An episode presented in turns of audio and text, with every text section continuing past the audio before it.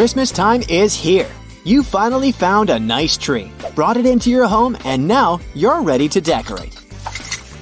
But first off, you should unclog your toilet because something smells really bad in your place. Oh, wait, could that be your new tree? Possibly. And there can be a couple of reasons for that. First, when you bring the tree home, it's cut down but still alive. That means it will try to seal the cut in its trunk with resin to heal itself. So, if you just put it in the water, the tree won't absorb any. You'll end up with stagnant water in the bucket, and it won't take too long before it starts to stink. So, when you first bring your new Christmas tree in, take a sharp knife and refresh the cut so the tree can start drinking the water. Or you might have brought it too early. A Christmas tree enters the final stage of its life when you bring it indoors. When a tree has withered, it stops absorbing water. So, to keep it fresh for a longer time, it would be better to store it somewhere in a cold place, like a garage, or maybe even your garden for a while before you bring it inside. This way, your tree will get about two extra weeks before it starts to dry out. You can do your best, but there's always an option that you have picked the tree that wasn't fresh from the beginning. Not every vendor sells Christmas trees that are recently cut. Sometimes, they leave them in a warehouse for a few weeks before taking them out on sale. Here's a tip to notice the difference. When choosing your tree, run your hand through a branch. If you see needles come off, keep looking for a fresher one. But if you did buy a tree that's not that fresh, you can still perk it up. Put some fresh water in the stand and add an aspirin in there. Or you can try to mix some sugar, aspirin, and a little bit of lemon juice to get a couple of extra days of a good looking tree that smells well. Sometimes trees smell bad not naturally, it's done on purpose. Lincoln, Nebraska had a problem with people who kept stealing Christmas trees. To stop them, they had to add a liquid called fox urine. You can get that in a store that sells trapping supplies. They sprayed this liquid on their trees and left signs that claimed that the smell was really bad, especially if you brought the trees indoors. And to make the stench even stronger, they added a pinch of skunk smell. That combination was awful enough to keep the thieves away. On the campus of the University of Minnesota, people would either take whole Christmas trees or they would cut off the tops of those big evergreen ones. To stop this, the team in charge of taking care of the land of the university started spraying the trees with a strong, bad smelling liquid that skunks use as a defense mechanism. And it worked. Ever since 2012, no trees have disappeared from the campus. In Port Republic in New Jersey, people also had to use a stinky mixture to protect their Christmas trees from being stolen. This time, if you brought the tree inside a warm house, you'd sense something similar to the smell of rotten eggs.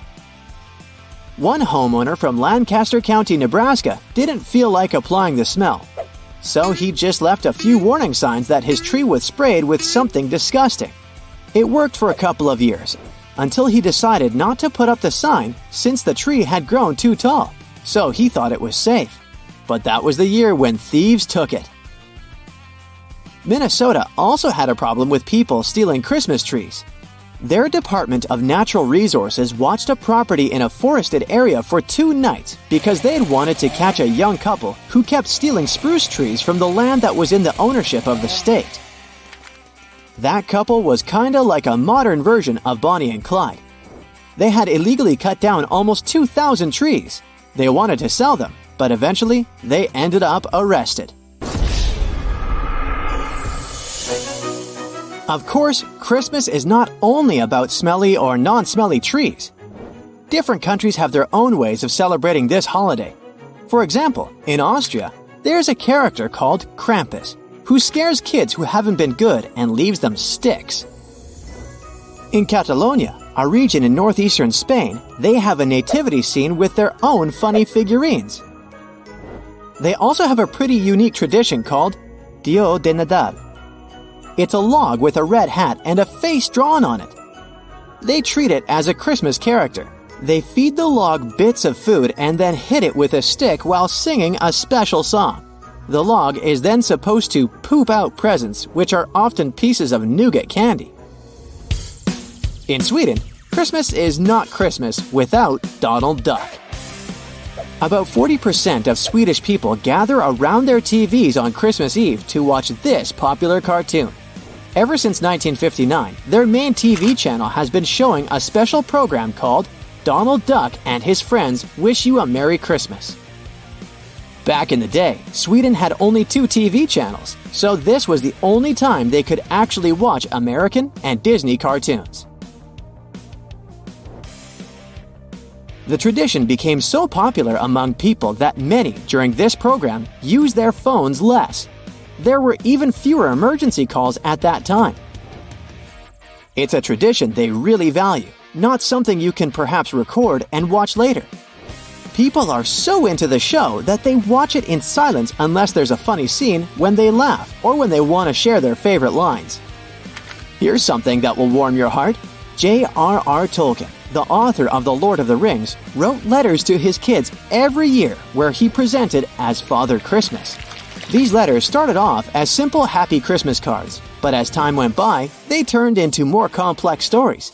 After a while, he even started talking about goblins, a polar bear sidekick, the man on the moon, snow elves, and many other magical things. He even developed a special Arctic language. People in Iceland have a beautiful cozy tradition, which, in translation from their language, means Christmas book flood. It started back in the 1940s when paper was in short supply, so many would exchange books as presents. This tradition has remained, which is why Icelanders, even today, love giving and receiving books for this time of year.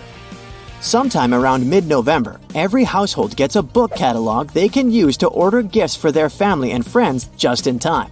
The main day for exchanging presents is Christmas Eve. They open gifts and later enjoy hot chocolate and reading their new books. Not all countries have a custom of opening Christmas gifts together on the same day. Some are shocked to hear that in certain countries, families open their presents on December 24th. Hollywood movies often show families who put out Christmas and milk for Santa who comes to visit on Christmas Eve. And the following day, they wake up and start ripping the paper off their presents. Sometimes in the movies, you can see people who exchange a single gift on Christmas Eve. The presents are usually festive pajamas, which they wear and sleep in on December 24th.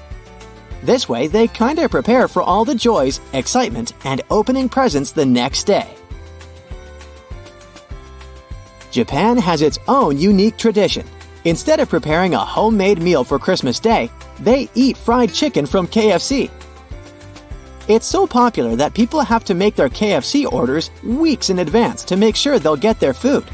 The Kentucky for Christmas slogan started as a part of a marketing campaign back in 1974 and now, decades later, about 3.6 million Japanese people enjoy their fried chicken for Christmas.